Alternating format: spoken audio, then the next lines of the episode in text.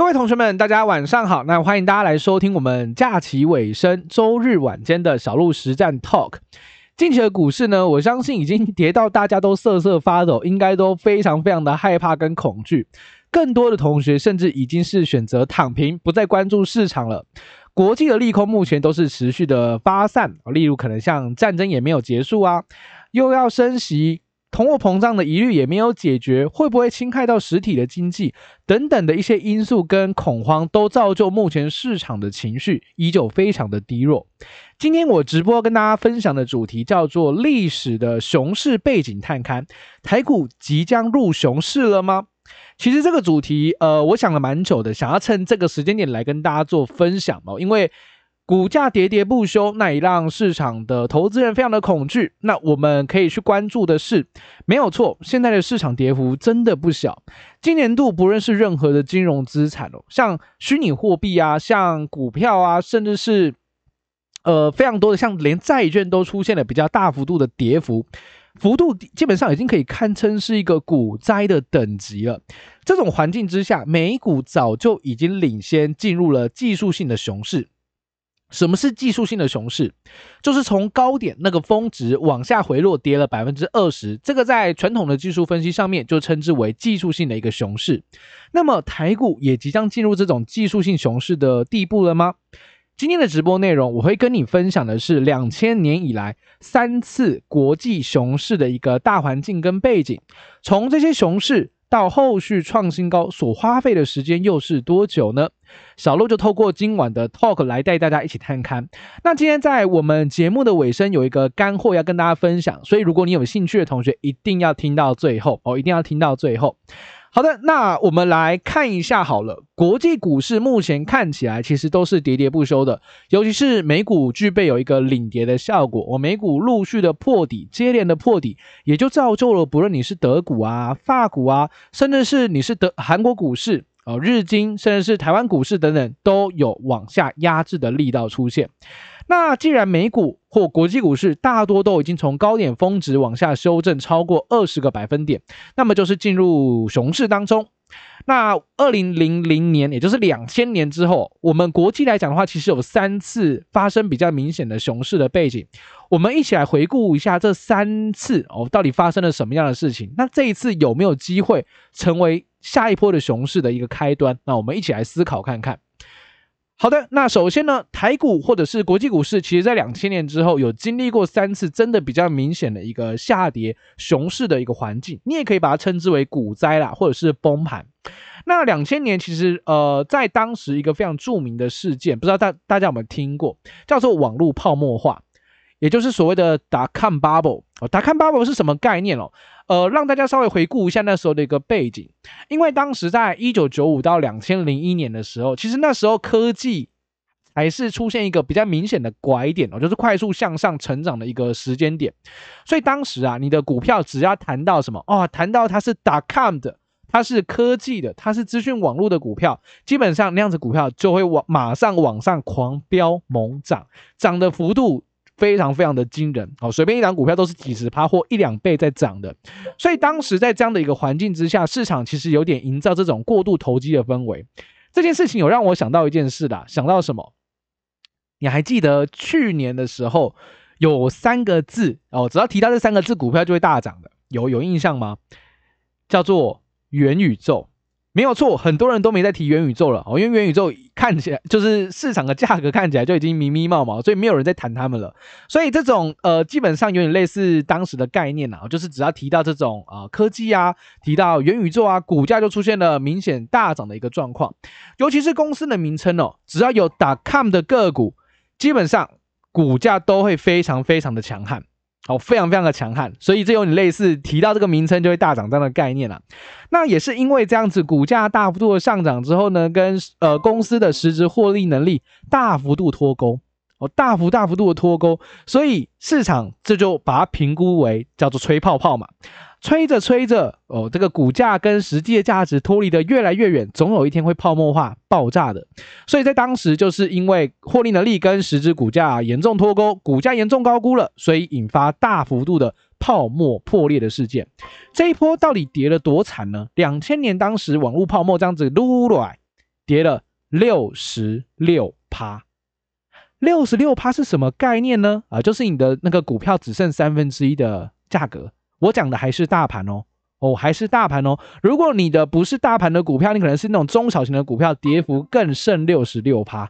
哦，比六十六趴还惨，可能跌了七成，跌了八成，所以当时基本上这个是一个非常明显的熊市加上股灾啦。那当然这一波其实也让很多的投资人，尤其是那种比较过度投机的，哦，基本上就是毕业了啦。哦，这边就正在举办毕业典礼了。那毕业典礼毕完之后呢，到底花了多久的时间才把这个网络泡沫化这一波跌幅给它全部修正回去？台股花了十七年。十七年哦，二零一七年才重新回到 dot-com bubble 的高点哦，很久哦，非常非常久哦。这是我们台湾近年来花最久时间去填补这个下跌的一个呃主要的时间段哦。第一个事件叫做两千年的 dot-com bubble 哦，是第一件事情。这个可能有点久远了啦，同学们可能没有什么印象哦。如果你是非常非常非常新的投资人，你可能连这件事情都没听过。OK，好，那没关系，我们再来到近代一点点的。第二次在两千年之后的爆发的呃这个熊市的危机啊，是在两千零七年的次贷危机，而、哦、这个就是美国的雷曼兄弟。我想这越来越多人哦是比较清楚的了。二十一世纪初的时候，当时美国的房地产市场非常非常的好，很夯哦，夯到一个不行，而任何人都想要去呃琢磨一下房地产。那当然这个时候就会有一种比较邪恶的想法出现，什么意思？就是有一些信用比较不好的这种借款人，我们一般都希望借款借给什么啊？借给比较会还钱的嘛。你总不能借给那种不会还钱的人，对吧？那当时就是为了让这些信用比较不好、感觉会违约的人呢，他们也能够贷款来去参与房地产的市场，他们也真的能够去贷款买房子。所以呢，美国的一些机构就发行了次级的贷款哦，也就是它不是一开始最基本跟银行的贷款哦，它是贷款中的贷款。然后把这些看起来违约几率比较高的商品重新组合打包，我卖出一个金融商品，你可以把它想象成它就是卖出一个呃房贷为主的 ETF，哦，这个这个 ETF 里面全部都是各家的房贷，把这些东西打包好和精致化之后呢，再卖给消费者，再卖给金融机构，而这时候也刚好这个评价的机构也非常的不负责任哦，就跟着这个。呃，这些机构的销售者跟他们一起为非作歹，把这些违约等级明明很高的债券哦，都评价为 AAA 等级，也就是所谓的 Triple A。Triple A 是什么概念？不会违约啦。哦，Triple A 就是美国的评级哦，美国是基本上世界的假设就是它不违约哦，所以它都能拿到 Triple A。这些评级机构呢，也要把这些债券评级为 Triple A。哇嘞，这些明明会违约的，竟然被评级成 Triple A，所以大家都觉得他们没有违约的风险，所以这个商品卖了非常非常多的人跟机构，连机构也不会有明显的感觉到有问题哦，就直接这样买了下去。那最终呢，因为房价也出现了一些下跌，那导致了这一些贷款他们可能还不出来，那怎么办？兵败如山倒，因为全部都违约哦，所以全部都违约的状况下，这个。风暴越卷越大，最后连美国的雷曼兄弟都倒闭了哦，金融整个出现了大幅度重挫的一个情形。那这一波次贷危机，也就是所谓的呃，你可以把它称之为呃次贷危机，你也可以把它称之为金融海啸，哎，没问题。这一波的跌幅，台股跌了多少？跌了百分之五十九，六成，跌了六成，一百块的股票变四十块。哦，一百块变四十块，就跌了六成嘛，所以跌跌幅也很深啊。那他他花了多少时间去创新高？花了九年，花了九年。OK，所以呃，我们从前面两次的经验可以知道哦，dot-com bubble 跟这个次贷危机都是属于这种大型全球的金融事件。它第一个跌幅超深，第二个创新高的时间都花好几年哦。这是我们从目前呃两千年后的两个事件可以观察到的一个重点。好的，那这两次是比较明显的一个大熊市来临、股灾来临的一个历史回顾。那第三次呢？第三次就是我们最近代的，也就是两千年的二零二零年的这个新冠肺炎哦，COVID-19 crisis。COVID-19 大概是在二零一九到二零二零年初，二零一一九的年末，二零二零年初所爆发的。没想到这样子走着走着也两年多，快三年了。OK，同学，这个疫情也很久了，哦，疫情也很久了。当初爆发之后呢，全球的经济体都陷入了停摆。不论你是在呃内需工作的，你是外销的，你是航空的，哦海运的，基本上是全面性的一个停摆的状况。所以当时，呃各国的联准会都知道，经济要大衰退了哦，经济要大衰退了，所以各国的经济也慢慢的都找出一些成绩单，比如说失业人口啊，比如说就业率等等，都出现非常非常明显且严重的衰退，那引发了股价出现了显著的大跌。后续全球的国家的政府都采用了大幅度的降息，还有量化宽松的政策来提供市场流动性。像是我记得之前呃，美国在行情下跌的时候，是不是采取所谓的？呃，大幅度的降息跟无上限的 QE，也就是他跟市场讲说，他一定会买 ETF，一定会买债券，所以请市场不要担心，利用这样的方式让市场相对止稳，甚至慢慢开始反弹。OK，当然啦，这一些东西都是需要大幅度的印钞票，需要用非常低的利息来去应对。那在这样的状况之下呢，市场也鼓励投资哦，政府也鼓励投资，把利率降到极低。股价虽然跌了蛮深的，但仅仅透过了四个月就收复了这个下跌。那市场的恐慌情绪就引发了这一波的重挫。我们这一次下跌跌了多少？跌了二十九趴，二十九趴哦，是这这近几年以来跌幅最浅的一个股灾哦，跌得最浅了。想想看哦，我讲的是跌得最浅哦哦，你你经历过那个疫情崩盘，那其实是一个近年来最浅的了。OK，那创新高的时间我刚才讲过了，花了四个月左右哦，其实速度非常非常的快，因为它跌幅也相对小啦，哦，跌幅也相对小。OK，所以这个大概是我们两千年之后历呃熊市的股灾历史的回顾啦。那我们至少可以去总结出几个结论哦。第一个是什么？第一个是，呃，当市场或者是整体国家的经济跟股价跟价格大幅度脱钩的时候，是有可能有吹泡泡吹破的疑虑。我指的就是 dot-com bubble，哦，就是网络泡沫化的事件。那第二个则是，如果有呃不好的商品，或者是呃过度包装的衍生性的商品在市场上大幅度的受到市场青睐。很多的投资人都有买到这样的商品，那可能会造就兵败如山倒的危机。那这个是次贷危机告诉我们的结论。那再是新冠肺炎，这个指的就是这种流行的传染病啊，无法预估、无法被预期到的一个。呃，传染病的一个风险，那这个也会导致市场出现非理性的一个下跌跟重挫。那股市的部分，当然也会有政府，也会有这个机构来互相去做一个辅助，帮忙把市场慢慢的拱回来。那这三次事件当中，其实最惨的要花十七年才能回到股灾前的价格。所以面对股灾的重挫，同学们，你到底要注意一些什么事情？其实就是两件事情啊，哪两件事情？资金控管跟风险管理，我永远都是在谈这两件事情哦，这两件事情。OK，好，那在我们回顾完这个历史的熊市背景，我也帮大家去回顾了一下历史的这三件重要的事情之后，我们来谈第二件事情，也是我今天呃特别想跟同学们去聊的哦，因为呃有来听我们直播的同学，我觉得真的很赞哦，真的很赞，因为。你愿意去面对市场哦，你愿意去面对现在这么糟糕的市况，我觉得是非常非常赞的。给大家一个 respect。那我们要来谈的就是说，那台股接下来有可能进入技术性的熊市吗？我们刚刚其实前面谈过技术性的熊市的概念，就是从高点的峰值往下跌超过百分之二十，那我们就称之为技术性的熊市。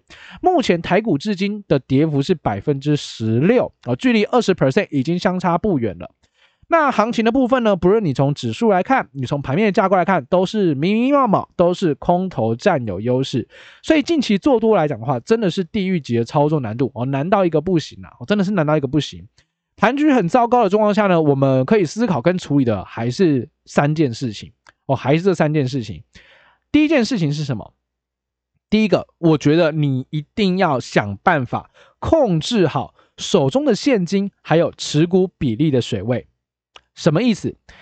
我们之前其实，在直播里面有跟大家谈到一个很重要的关键，我觉得真的真的很重要。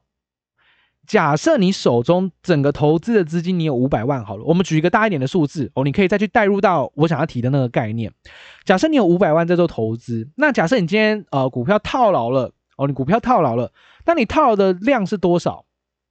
你套了一百万，OK，你套了一百万，那么也就是你有百分之二十的资金是套牢的，对不对？OK，好，那剩下百分之八十你是现金，对吧？在这样的环境之下，你可以去思考一件事哦。行情在往下跌的时候，你到底是应该害怕还是应该兴奋？换个方向来思考，如果你今天你五百万的一个资金，四百万全部都套牢，你只剩一百万是空余的资金，也就是你是套牢了百分之八十，只有百分之二十的现金在手上，行情继续往下跌，你会恐慌还是你会兴奋？我要强调的一个重点是，当你手上的现金远高过于持股比率的时候，掉下来你反而可以赶快乐观一点去思考，股价都打折让你买了，你分批布局、分批减，难道不是一件好事吗？哎，你有没有发现这个思考逻辑就跟全部的股票都套牢，或者是你套牢比例过高的人，那完全不一样的。掉下你是兴奋的，因为你可以捡很多便宜的股票。但如果你是满手套牢的同学，掉下你一定怕得要死，就是会差距在这个地方。所以我建议同学们，第一件事情，你要赶快把手中的股票跟呃现金的比例一定要调整好。一定要调整好，不用到全部乱砍一通哦，不用到这样子，但至少你的现金要多于持股，我觉得是让你比较理性、客观、安全看待市场的一个标准。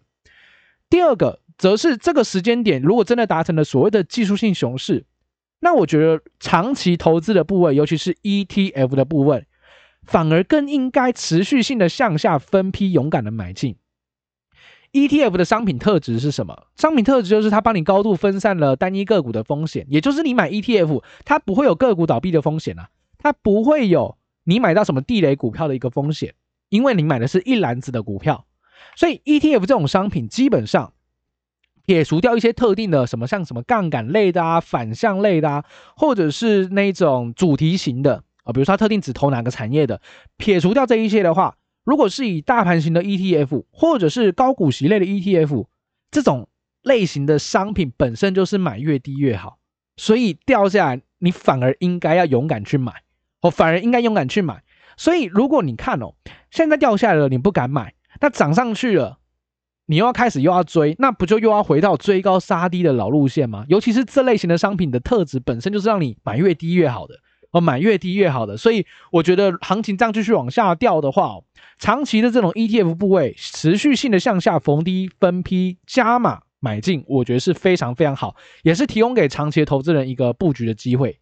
OK，这是我觉得第二个同学们可以去留意的事情。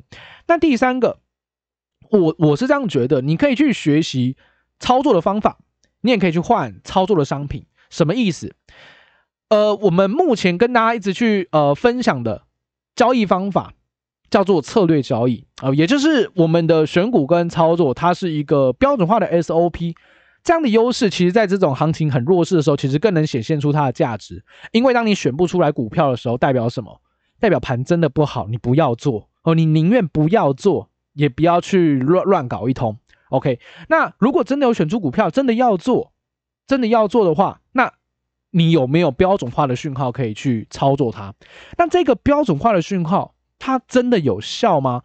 还是只是你的一厢情愿？哦，你觉得它好像有效哦，有些时候用 KD 好像可以赚钱哦，有些时候好像 MACD 可以赚钱。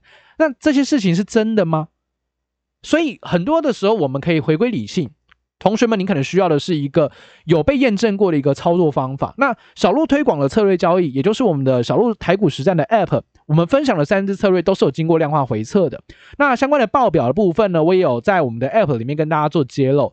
所以我觉得，或许你可以趁这波行情下杀的时候，你好好思考看看。未来行情不可能一直跌哦，也不可能一直涨嘛。这个行情本来就是涨涨跌跌的。但是你要思考的是，后续的行情真的有机会开始往上涨的话，你到底要用什么样的工具来去市场上厮杀？你到底要用什么样的工具，再从底部，再从低点，慢慢的把你的资金给做上来？我觉得，如果你原先用的方法对你来说很有帮助，那 OK，你不需要去换。哦，你不需要去换，但如果你觉得原先的方法可能对你来说没有那么的舒服，没有那么的好的话，或许你可以趁这个机会去学习看看策略交易到底有什么样的竞争优势。这第一个操作方法，第二个换商品，什么意思？股票的部分，有如果你是只做买进方的话，当然现在是不会太好做的。但你说小鹿股票可不可以放空？我不建议放空啦，我不建议放空股票，因为放空股票有非常多的不利的因素啦。哦，比如说有时候要开股东会啊，要强制回补啊，甚至哦，甚至是融券现在也都超少的，很多的股票都没有券让你空，所以你真的实物上，就算你真的看对一档个股，哦，真的空看空对一档个股，它真的往下跌了，你也不一定做得到。因为根本没有券哦，是有可能发生这样的状况的。那怎么办呢？哦，你可以去做别的商品，例如像个股的期货。台湾的上市柜的公司总共有两百多档股票，它是具备有个股期的，所以你可以利用个股期的方式去做放空，我觉得是 OK，而且成本比较低，成本比较低，所以你可以利用这些商品去放空股市，我觉得是 OK 的。第二个是什么？学习台指期或者是海外期货。市场不是只有股票，如果你真的是想要只做指数哦，你想看指数的涨跌就好，你不想研究个股的话，你也可以趁这个时间点去接触海外期货或台湾指数期货这两种商品，它是直接的买多或卖空哦，所以它是直很直观的。你要去压住指数的涨跌，就这么简单，或者是你去学习选择权，也是非常有机会在这样子的一个市况当中比较灵活操作的商品。所以我会建议大家，就是说，呃，在行情不好操作之时，你可以去学新的操作方法。我们小鹿台股实战的 App，我相信可以帮助到你。你也可以换操作的商品，海外期货，或者是海海外期，或者是台指期、选择权，甚至个股期货，我觉得都是同学们在现阶段行情不佳的时候，你可以去留意看看有没有。学习或者是能够帮助到你的一些机会，OK，好，那这大概是我们今天的一个直播内容要跟大家分享的一个重点了。当然，我刚刚提过，我在我们这个结尾的时候会有个小福利要送给大家，你。如果等一下你想要去索取一下小鹿今天跟大家谈到的这三件的一个历史熊市股灾的历史回顾的话，小鹿其实有帮呃同学们设计了一张呃还算蛮精美的一个图卡啦，帮大家整理了这三件事情，还有它的历史相关的跌幅啊、创新高花费了多久时间等等相关的数据，我把它弄成一张图卡，要来送给我们的同学们。那等一下小鹿这个直播结束之后呢，你可以去小鹿金融实战的 Instagram 账号哦，在 Instagram。账号里面，我等一下会发一则现实动态，你直接在那个现实动态当中直接回答小鹿的那个现实动态加一，你就可以拿到这张精美的图卡了啊！你就可以拿到这张精美的图卡。所以，如果你对于呃小鹿刚刚讲的这个股灾的历史回顾有兴趣，你也想知道当时到底发生了什么事情，跌了多深，花了多久才创新高哦，小鹿我帮你整理好了。有兴趣的同学，等一下可以直接在听完直播之后来我们的 Instagram 账号来做索取。OK。好的，那我们今天的直播内容呢，就到这个地方结束哦。那也感谢同学们礼拜日的晚上哦，抛弃了你的 YouTube，抛弃你的 Netflix，来听小鹿的直播哦。那近期的盘势，大家也真的是辛苦了啦哦，因为大家最近应该都是压力山大的哦，压力山大的。那未来一样，继续努力，继续加油，持续学习，应对万变的金融市场，我觉得是最有效率的。好的，那今天的直播内容就到这地方结束喽，感谢同学们的收听，我们下周见。拜拜。